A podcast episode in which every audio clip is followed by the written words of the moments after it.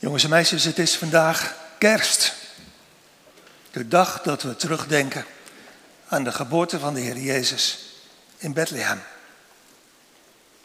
Hij zelf, de Heer Jezus zelf, wilde naar deze wereld komen en zijn hemelse Vader heeft hem gegeven.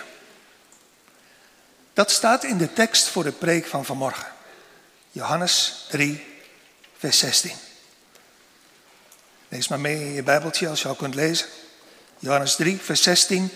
Want al zo lief heeft God de wereld gehad, dat Hij zijn enige geboren zoon gegeven heeft, opdat de niegelijk die in Hem gelooft niet verderven, maar het eeuwige leven hebben. Het thema voor de preek, daar gaat de preek over, is het allergrootste geschenk het allermooiste cadeau. Vier punten, vier vragen zijn het. De eerste, wie geeft dat cadeau? Eigenlijk heb ik dat al gezegd. Tweede vraag, aan wie wordt dat geschenk gegeven? Vraag drie, wat is eigenlijk dat allergrootste geschenk, dat allermooiste cadeau? En vraag vier, wat is de bedoeling daarvan? Dus vier vragen, goed onthouden. Het allergrootste geschenk, het allermooiste cadeau. Vraag 1, wie geeft het? Vraag 2, aan wie? Vraag 3, wat is het? En vraag 4, wat is de bedoeling daarvan? Eerst is die eerste vraag, wie geeft dat allergrootste geschenk, dat allermooiste cadeau? Jongens en meisjes, als jullie een cadeau krijgen thuis, van, van wie krijg je dat dan? Je zegt nou meestal van, papa of mama of van opa en oma. Maar waarom noem je dat eigenlijk een cadeau? Nou, dat betekent dat iemand iets aan je geeft. Iemand geeft iets aan je, niet omdat je ervoor gewerkt hebt of omdat je iets hebt gedaan, maar je krijgt het gewoon. Papa of mama, ze werken om geld te verdienen. En ze krijgen loon, verdiend loon van hun baas. Dat verdienen ze. Maar een cadeau krijg je niet omdat je het verdient. Een cadeau krijg je niet omdat je ervoor gewerkt hebt, maar een cadeau krijg je omdat degene die het aan je geeft van je houdt. Omdat hij of zij je lief heeft. De Bijbel noemt dat genade. Genade is een geschenk, een gift die je niet verdiend hebt. Genade is een onverdiend cadeau. Genade is krijgen wat je niet hebt verdiend. Goed proberen te onthouden voor altijd. Genade is krijgen wat je niet verdiend hebt. Maar nu gaat het vanmorgen in de preek over het allergrootste geschenk. Over dat allermooiste cadeau. Luister nog maar een keer naar de tekst. Want al zo lief heeft God de wereld gehad dat Hij zijn één geboren zoon gegeven heeft. Dus, wie geeft dat allergrootste geschenk? Dat heeft God gegeven. Hij heeft, daar denken we vandaag aan met kerst, hij heeft zijn enige geboren zoon gegeven. De Heer Jezus Christus. Toen, toen hij in Bethlehem werd geboren en gelegd werd in de kribbe.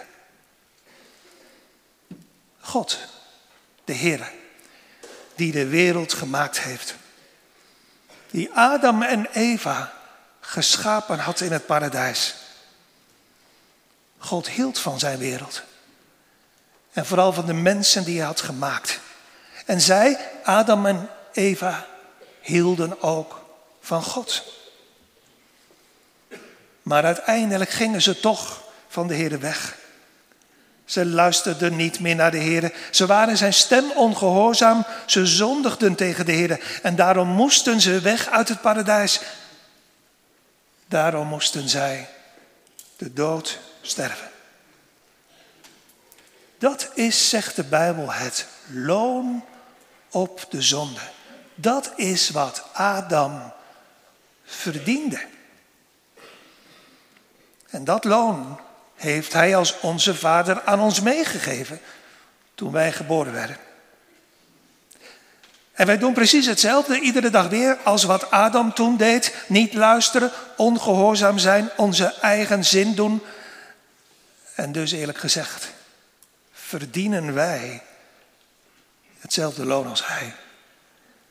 Dezelfde straf als dat Adam kreeg. En dat is een hele erge straf. Ook wij moeten allemaal sterven. En daarna is er nog die andere, nog ergere straf die altijd duurt. De eeuwige straf. Ik denk jongens en meisjes dat je daarom ook wel eens, of misschien wel vaker, bang bent om te moeten sterven. Omdat je voelt in je hart, als ik sterf, krijg ik van God loon, de straf die ik met mijn eigen zonde verdiend heb. En dat is terecht. Dat is eerlijk. Want zo had de Heer het ook gezegd in het paradijs. En zo zegt hij het nog steeds. De Heer, jongens en meisjes, is eerlijk. De Bijbel noemt dat de Heer is rechtvaardig. Hij wil de zonde niet. En de Heer is zo eerlijk, hij is zo rechtvaardig dat hij de zonde wel moet straffen. Die heilige, die rechtvaardige Heer, die zo'n hekel heeft aan onze zonde. Hij heeft, zo zegt de tekst van de preek, zijn zoon, de Heer Jezus, gegeven. Toen hij in Bethlehem geboren werd, waar we vandaag nu met kerst aan terugdenken. Waarom deed de Heer dat? Waarom gaf God zijn lieve zoon, de Heer Jezus Christus? Dat staat erbij.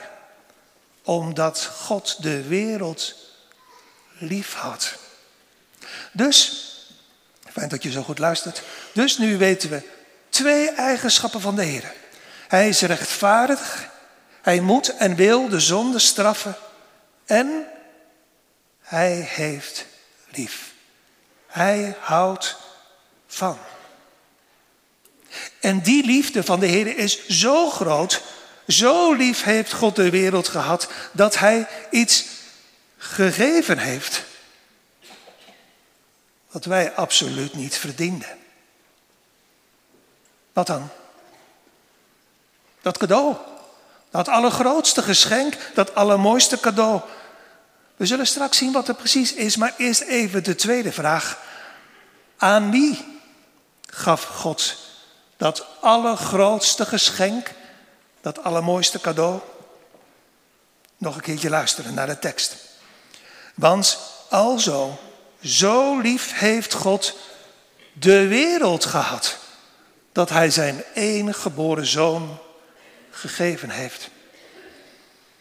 Dus God heeft dat allergrootste geschenk, dat allermooiste cadeau, waar we vanmorgen over nadenken, gegeven aan de wereld. Wat is dat? Wie zijn dat?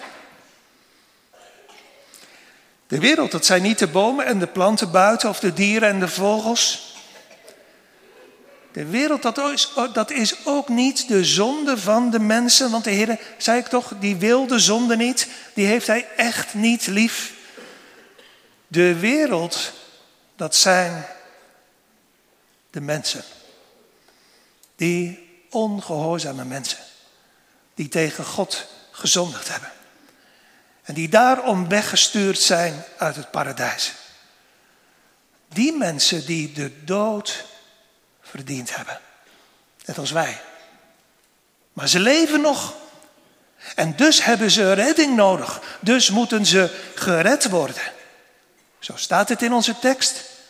Zo staat het ook in het vers daarna, in vers 17. Die wereld die moet door hem behouden worden. Die moet door hem gered worden. Want die wereld is verloren. Die wereld is God kwijt. Die wereld is eindeloos ver weg van God. En dat doet de Heer, om het zo te zeggen, heel veel verdriet. Want de wereld was zo mooi geschapen. En die eerste mensen, Adam en Eva, ze waren echt het mooiste van wat God had gemaakt. Maar zij en wij hebben het allemaal stuk gemaakt. En sindsdien is de wereld slecht. De wereld is verloren. De wereld, dat waren zij, Adam en Eva. De wereld, dat zijn wij. Ons hart is slecht. Voor God, ons hart is verloren. We zijn vijandig tegenover de Heer. We willen niet naar Hem luisteren. We willen gewoon alles zelf doen en alles zelf weten. De Heere had Adam en Eva lief. Hij hield van ze. Zij luisterden niet naar de Heer. Ze werden ongehoorzaam en zondigden tegen God. Wat is dat eigenlijk? Denk eens even met me mee, jongens en meisjes. Zonde doen tegen de Heer. Wat is dat? Eigenlijk is zonde doen hetzelfde als trappen met je voeten. Trappen op Gods liefhebbende hart. Stel je voor. Je hebt een hele lieve vader en moeder. Ze zijn echt altijd lief voor je. Maar ineens ga jij hele lelijke dingen zeggen tegen je papa en mama. Die altijd zoveel van je houden. Maar je gaat ineens heel lelijk en heel boos tegen ze doen. Nou, ik weet zeker, dan worden ze toch boos. Maar waarom worden ze boos? Omdat jij hun liefde knakt. Omdat jij met je boze woorden trapt op hun lieve en liefhebbende hart. Zo trappen jij en ik met onze zonden op het lieve en liefhebbende hart van God. Want ik zei het al tegen je. God is niet alleen liefde, maar hij is ook eerlijk. En hij is ook heilig. Dat wil zeggen, God wil de zonde niet. De zonde botst met wie God is. Hij wil er gewoon absoluut helemaal niets mee te maken hebben. Dus, wie zonde doet, wijst de liefde van de Heer af en trapt hem op zijn liefhebbende hart. En dat maakt dat de Heer, zoals de Bijbel dat noemt, toornig wordt. Maar tegelijkertijd heeft de Heer, dat zien we in onze tekst, met die mensen die zonde gedaan hebben en zonde doen, zoals jij en ik, diep medelijden. De Heer zegt het door de mond van de profeet Ezekiel. Ik lees voor uit de Bijbel. Zo waarachtig als ik leef, zegt de Heer. De Heere, Heere, zo ik lust heb in de dood van de goddelozen, niet dus, maar daarin heb ik lust dat de goddelozen zich bekeren van zijn weg en leven.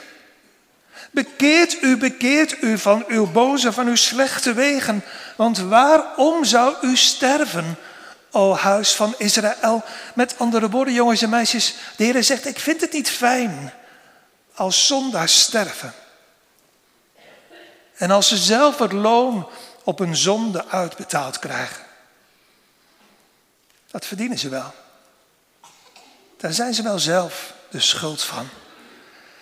Ach, wilden ze nou maar terugkomen naar mij toe? Zondaars, zondige mensen, zondige kinderen, kom toch terug naar God toe. Bekeert u, zegt de Heer, tot mij. Want al zo lief heeft God de wereld gehad, dat Hij zijn enige geboren zoon gegeven heeft. Sommige mensen denken dat het woord wereld gaat over bekeerde mensen of over mensen die nog bekeerd zullen worden. Over mensen die door de Heer uitverkoren zijn. En dat snap ik, dat bedoelen ze ook goed, maar nergens wordt voor zulke mensen in de Bijbel het woord wereld gebruikt. Wereld is in de Bijbel de verloren wereld, de zondige wereld. En iedereen van ons is bewoner van die zondige wereld. En alle mensen die de boodschap van de Bijbel horen, zijn van die zondige wereld. De Heere God had intens medelijden. En heeft intens medelijden met zijn wereld. Met de mensen die door hem gemaakt zijn en die hem verlaten hebben. Met papa en mama. Met oma en opa. Met je broertjes, met je zusjes, met je vriendjes, met je vriendinnetjes. Met jou. Omdat je leven, jongens en meisjes, omdat je leventje zo ellendig is. Zonder God. En ver bij de Heer weg. Met heel veel zonde en verkeerde dingen die je tegen de Heer en tegen de mensen hebt gedaan. Maar God zoekt je. Hij roept je terug. En zegt, mijn zoon, mijn jongen, mijn dochter, mijn meisje. Geef mij je hart. Geef dat, dat zondige, dat ongehoorzame, dat vuile hart toch aan mij. Want ik, de Heer, heb een oplossing voor al je ellende. De, de enige oplossing. Zo, zo onbegrijpelijk groot was mijn liefde tot deze wereld dat ik mijn zoon gegeven heb. Eerst aan de Israëlieten en daarna ook aan al de volken van deze wereld. Ik heb hem gegeven voor iedereen. Dat wil zeggen, iedereen mag van mijn geschenk, van mijn gift gebruik maken. En wie geeft dat allergrootste geschenk? Dat was de eerste vraag. God, de Heere in de hemel. Aan wie? Tweede vraag. Aan deze verloren wereld. Maar, derde vraag, derde punt voor de preek. Wat is dat dan, dat allergrootste geschenk, dat allermooiste cadeau. Luister nog een keer, jongens en meisjes, naar de tekst. Want al zo lief heeft God de wereld gehad dat Hij zijn enige geboren zoon gegeven heeft. Dus, wie, wat heeft God gegeven? Zijn enige geboren zoon, de Heer Jezus Christus. Dat is eerlijk gezegd een gift, een geschenk uit de hemel, waar niemand in deze wereld van zichzelf ooit om heeft gevraagd. Maar desondanks, toch heeft God hem gegeven als een genadige gift. En je weet het nog, genade is dat wat je niet verdiend hebt in de eeuwigheid. Toen er nog een mens was, had de Heer al besloten om hem te zullen geven. En Adam hoorde er voor het eerst van in het paradijs toen de Heer de moeder van alle beloftes, de moederbelofte gaf. Ik zal vijandschap zetten tussen u en tussen deze vrouw, tussen uw zaad en tussen haar zaad. Dat zal u de kop vermorzelen en u zult het de versenen vermorzelen. En God deed wat hij had beloofd. Hij gaf zijn enige geboren zoon. Hij werd geboren in Bethlehem, gelegd in de kribbe. En God gaf zijn zoon ook op Golgotha. Hij werd gekruisigd, gehangen aan een kruis, om voor de zonde te betalen. Want het woordje geven in deze tekst wijst niet alleen op een liefdevol geven van een heel mooi geschenk, maar het wijst vooral op het geven van een offer. Op het geven van een offer dat geslacht moest worden voor de zonde. De Heer heeft zijn liefste zoon als een offer gegeven. Om? Om geboren te worden in Bethlehem. Om? Om te sterven aan het kruis. Later zegt Paulus in de Bijbel, God heeft zijn zoon niet gespaard, maar heeft hem overgegeven. Hij gaf hem over. Hij gaf hem uit handen. Als een offer. Om te lijden en te sterven aan het kruis. Voor de zonden van zijn volk. Wat een geweldige gift. Wat een geweldige schenk. Wat een onverdiende genade. Zonder dit kon niemand op deze wereld ooit zalig worden. Want de wereld deed niets. En de mensen deden niets. En wij konden ook niets doen. Niemand vroeg naar God. Niemand vroeg uit zichzelf om een zaligmaker. Maar de Heere God had zelf in de eeuwigheid al een plan gemaakt. En hij deed wat hij besloten had. In de kribbe en aan het kruis gaf hij zijn enige geliefde zoon. Over dat laatste, jongens en meisjes, moet je even rustig nadenken. Over hoe bijzonder dat is. Je zoon geven. Je allerliefste zoon. Wie van de vaders hier wil zijn kind kwijt? Jongens, meisjes. Wil jouw papa jou kwijt? Nee toch? Jouw vader en moeder zouden nog wel voor jou willen sterven. Dat begrijp ik. Maar zouden ze jou willen laten sterven? En dan nog niet eens voor een vriend of voor een vriendin, maar voor een heel slecht mens, voor een vijand. Zouden papa en mama willen dat je diep vernederd zou worden om, om te slapen in een kribbe, om te hangen aan een kruis, om naakt zonder kleren een vervloekte dood te sterven? Zie je hoe groot de liefde van de Heere God is. Hij gaf niet een mens van de duizenden mensen van deze wereld. Hij gaf niet een engel van de miljoenen engelen in de hemel, maar hij gaf het liefste wat hij had, zijn enige en enige geboren zoon, om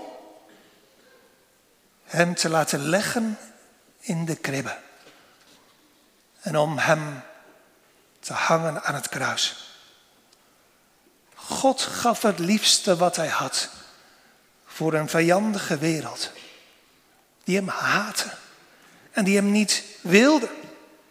Want zo lief, zo onbegrijpelijk lief heeft God deze verloren wereld gehad, dat Hij zijn lieve zoon gegeven heeft tot een zaligmaker der wereld. Zo wordt Heer Jezus in de Bijbel genoemd. De zaligmaker van de wereld. Wat betekent dat eigenlijk precies? De zaligmaker van de wereld. Nou jongens en meisjes, denk bijvoorbeeld maar aan een dokter. Als we in ons dorp een dokter hebben, toevallig hebben wij er meer, maar stel je voor een klein dorp en het kleine dorp dat heeft een dokter, dan is die dokter de dokter van het hele dorp. Dat wil zeggen, iedereen die ziek is, die mag naar hem toe gaan. Iedere zieke is welkom in de praktijk van de dokter. De deur van die praktijk staat altijd open voor zieken. Want die dokter wil iedereen helpen en hij stuurt nooit iemand weg. Zo hebben wij de hemelse dokter gekregen. Als het allergrootste geschenk, als het allermooiste cadeau om, ja, om naar Hem toe te gaan. Dat was de bedoeling van de Heer met het geven van zijn zoon. En daarover gaat het vierde punt van de preek. De vraag, wat is de bedoeling van dat allergrootste geschenk, van dat allermooiste cadeau? Waarom werd en wordt de Heer Jezus aan de wereld gegeven? Aan zondige mensen. Waarom wordt Hij ook nu, jongens en meisjes, nu je luistert naar de preek, aan jou, aan ons, aangeboren? Want dat is wat ik al prekend namens de Heere zeg.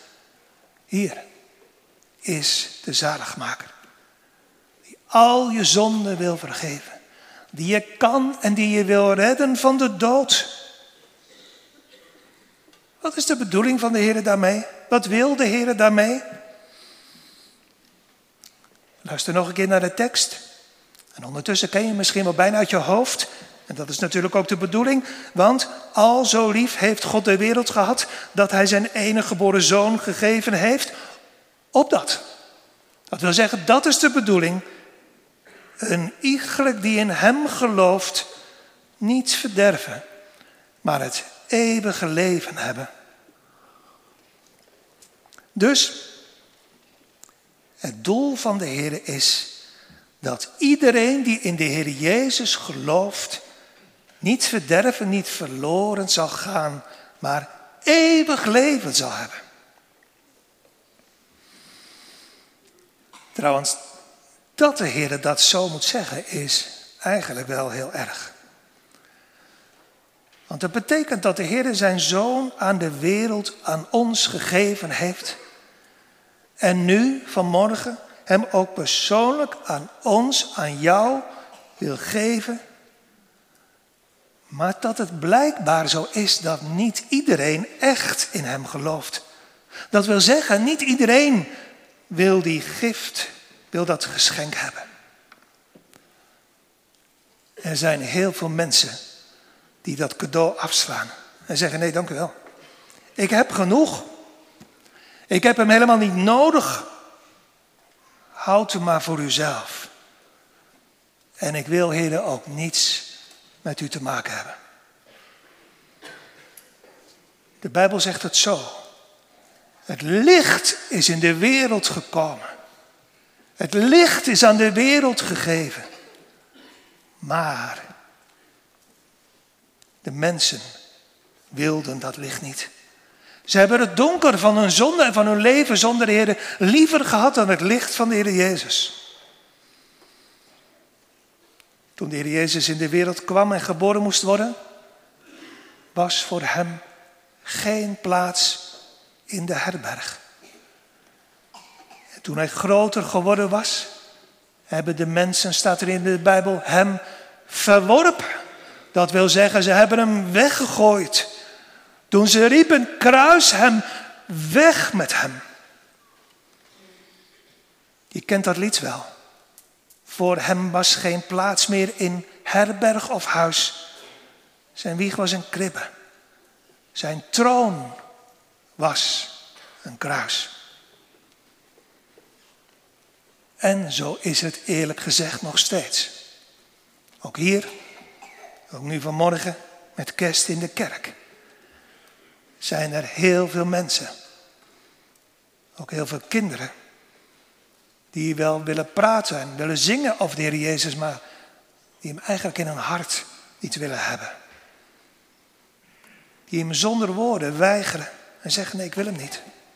Die genade, dat allergrootste geschenk, dat allermooiste cadeau. Ja, het is misschien wel goed voor anderen, maar, maar niet voor mij. Want, denk eens mee, waarom zeggen ze dat eigenlijk? Hierom. Ze zeggen dat omdat ze denken, als ik deze gift, als ik dit geschenk ontvangen mag, krijgen mag van de Heer, dan, dan zeg ik daar eigenlijk mee dat ik ook bij die slechte wereld hoor. Dan zeg ik daar eigenlijk mee, ja heren, mijn hart is even slecht als het hart van iedereen. En we zijn van onszelf veel te trots om dat toe te geven. Je zegt, maar dan anders. Kan ik dan de Heer zomaar aanpakken en zeggen, nou, omdat de Vader in de hemel hem aan de wereld gegeven heeft, daarom is hij nu vanmorgen op deze eerste kerstdag ook van mij? Nou, als je het hoofdstuk wat we gelezen hebben goed leest, Johannes 3, je moet dat thuis nog maar een keer lezen. Dan zal je merken, dat heb je gehoord, dat hoofdstuk gaat over het gesprek tussen de Heer Jezus en Nicodemus. Nicodemus vindt zichzelf ook heel goed. Die wil ook niet bij de wereld horen. Hij vindt Jezus goed, maar zichzelf ook. En dan zegt de Heer Jezus tegen Nicodemus, Nicodemus, alleen als je opnieuw geboren wordt, alleen dan kan je het koninkrijk van God binnengaan. Met andere woorden, Nicodemus, luister goed. Je hart, jouw hart, is zo slecht. Je hebt een hele nieuwe geboorte. Je hebt een heel nieuw hart. Je hebt een heel nieuw leven nodig. Want anders kan je niet, anders wil je niet, anders weiger je die gift van God. Anders zeg je tegen dat allergrootste geschenk van mijn vader. Anders zeg je tegen mij, Heer Jezus, ook nee. Je zegt, nou dan, dan weet ik het niet meer zo goed. Wat ik dan wel moet doen. Er is maar één oplossing, zegt u, voor mijn zondige hart. En dat is deze gift van Gods genade, de Heer Jezus. Maar u zegt ook, mijn hart is zo slecht dat ik hem niet wil hebben. En dat ik alles liever zelf wil oplossen. Nou ja, het is eerlijk gezegd wel waar. Als de Heer zegt dat ik bij de wereld hoor, dan voel ik in mijn hart ook een beetje irritatie. Dan denk ik ook, hè? Ik van de wereld? Ik ben toch van de kerk? Je zegt, nou dan moet ik dus maar, maar wachten tot de Heer iets gaat doen. Misschien nu, vandaag, misschien later als ik groot ben. Nee, dat moet je niet denken. Denk eens even, jongens en meisjes, met mij aan het volgende verhaal. Ergens, heel ver weg in Azië, woont een heel arm jongetje. Dat jongetje is ook nog gehandicapt. Hij heeft wel benen, maar hij heeft geen armen. En, dat is nog erger, hij heeft ook geen vader en moeder meer. Iedere dag moet hij bedelen om eten en om geld. Bedelen, dat wil zeggen je hand ophouden en vragen, meneer, mevrouw, mag ik wat geld van u? Ja, maar dat is moeilijk. Als je geen armen hebt, dan kan je ook niet je hand uitsteken om geld te vragen. Maar gelukkig, hij leeft nog wel.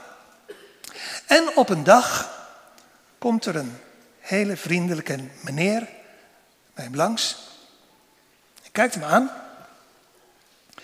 En kijkt naar zijn vieze en versleten schoenen en zegt: Jongen, jij krijgt van mij, je kent mij niet, maar jij krijgt van mij nieuwe schoenen. Die man die loopt weg, die gaat naar de winkel en is even later terug met een paar nieuwe schoenen. Hij doet de doos open en zegt: Hier, jongen, trek ze maar aan. Doe ze maar aan je voeten. Doe die oude schoenen maar uit en doe mijn nieuwe schoenen maar aan. Het is een cadeau voor je. Het is een gift. Dus even terugdenkend. Niet omdat jij iets voor mij hebt gedaan. Niet omdat je iets verdient. Het is geen loon voor je werk. Maar het is een gift. Het is een geschenk. Het is genade. Hier, pak die doos maar aan en trek die schoenen maar aan. Nu kan dat jongetje zonder armen twee dingen doen. Hij kan heel hard gaan huilen. En dat snap je. Hij kan heel hard weglopen met zijn oude schoenen, boos op die meneer. Zo van, u ziet het toch, ik kan die schoenen zelf niet aantrekken, want ik heb helemaal geen handen om dat te doen. Maar als hij dat doet, trapt hij eigenlijk met zijn oude schoenen op het liefhebbende hart van die meneer. En misschien maakt hij hem ook wel boos. Het andere wat hij kan doen is zeggen: Meneer, ik ben heel verbaasd. Ik vind het zo bijzonder. Niemand heeft ooit zulke mooie schoenen aan mij cadeau gegeven. Maar meneer, u ziet het. Ik heb geen armen. Ik kan ze zelf niet aanpakken, ik kan ze zelf niet aantrekken. Alsjeblieft, wilt u het voor me doen? Ik weet zeker dat die vriendelijke meneer hem vriendelijk aankijkt en met zijn eigen schone handen die oude vieze schoenen uittrekt en die nieuwe schoenen aandoet voor dat jongetje. Wat denk je, zal dat jongetje niet blij zijn? Zeker weten van wel. Hij zal zeggen, meneer, ik hou zoveel van u. Misschien mag ik, mag ik wel met u mee naar huis. En misschien mag ik wel altijd bij u blijven.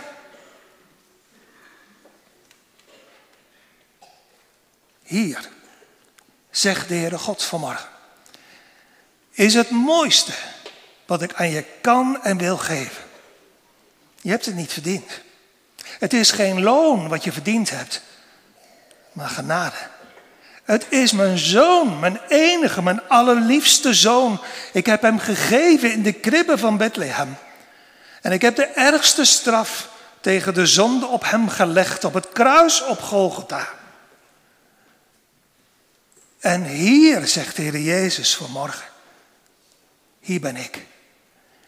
Ik ben gekomen om te zoeken en zalig te maken dat verloren was. Wat zeg je, jongens en meisjes? Wat zegt u? Of zeg je niks? Haal je schouders op. Zo van ja, wat heb ik eraan? Of ren je weg? Ga je? Terwijl de Heer nu het allergrootste geschenk aan je wil geven vanmorgen. Straks weer met niks de deur uit. Alsjeblieft, doe dat niet. Want misschien krijg je dit geschenk nooit meer aangeboden. Misschien was het vanmorgen wel de laatste keer. En een ander geschenk, een ander cadeau waarmee je kan leven en sterven, is er gewoon niet. Dit is het enige geschenk dat het goed kan maken tussen de Heer en je zondige hart. De Bijbel zegt, dan zal je niet verderven, dan zal je niet omkomen, maar eeuwig leven hebben. Niet niks zeggen dus. Niet je schouders ophalen dus. En niet wegrennen dus. En niet weer doorgaan met het vragen om allerlei andere cadeaus. Wat dan wel? Dit. Kijk deze Heer in de hemel. En deze Heer Jezus, die nu in de preek voor je staat, in je gedachten aan. Met verdriet. En met schaamte om alles wat je hebt gedaan. En zeg biddend in je hart, Heer, u woont in de hemel. U hebt een hart vol van liefde, maar, maar ik heb het ook gehoord, u haat mijn zonde. Want die passen niet bij u, die passen niet bij uw heiligheid. Heer, bid het nu in je hart, jongens en meisjes. Heer, ik ben ongehoorzaam geweest. Ik heb gezondigd. Die verloren wereld dat ben ik. Maar nu heb ik vanmorgen, op deze eerste kerstdag, gehoord van het allergrootste geschenk van uw enige geliefde zoon. Zoveel medelijden had u ook met mij. Dat u me tot op de dag van vandaag niet hebt losgelaten en niet hebt laten gaan. En nu staat u, Heer, vanmorgen weer voor me met uw lieve zoon. Weer heb ik gehoord dat u eeuwig leven en dat u zaligheid belooft als ik in de Heer geloof. Ik weet, Heer, dat u dat aan me belooft niet om me te laten denken dat ik zelf kan geloven. Maar u hebt toch gezegd dat u, dat u erom gebeden wilt worden. Daarom, weet je mee jongens en meisjes in je hart, daarom, heren, hier ben ik. Ik bid. Geef toch alstublieft. Ik heb geen handen om ze aan te pakken, om het aan te pakken. Geef me toch alstublieft dat geloof in u en in de Heer Jezus. Geef me toch alstublieft, een nieuw hart, een nieuw leven, een nieuwe geboorte. Ik verdien dat niet, Heer, maar daarom vraag ik het ook uit genade. Uit genade om de Heer Jezus wil, die u gegeven hebt, Heer. Red mijn ziel, mijn hart en, en vergeef me al mijn zonden. Want, weet je nog mee in je hart? Want heren, ik ben verloren. En ik ga verloren. Als u mij niet redt. Als u me niet zelf, uw zoon, in mijn handen drukt en in mijn hart legt. Help me, heren. Wees me genadig en was al mijn zonden weg om het bloed van de Heer Jezus Christus die u gegeven hebt. Omdat, Heer, mijn zonden zoveel zijn. Dat ziet u toch. Maak om Jezus wil mij rein. Onze liefhebbende Heer, jongens en meisjes, zal je zeker weten. Als je zo bidt en zo blijft bidden al je zonden vergeven. Uit genade, onverdiend. Om Jezus wil. Amen.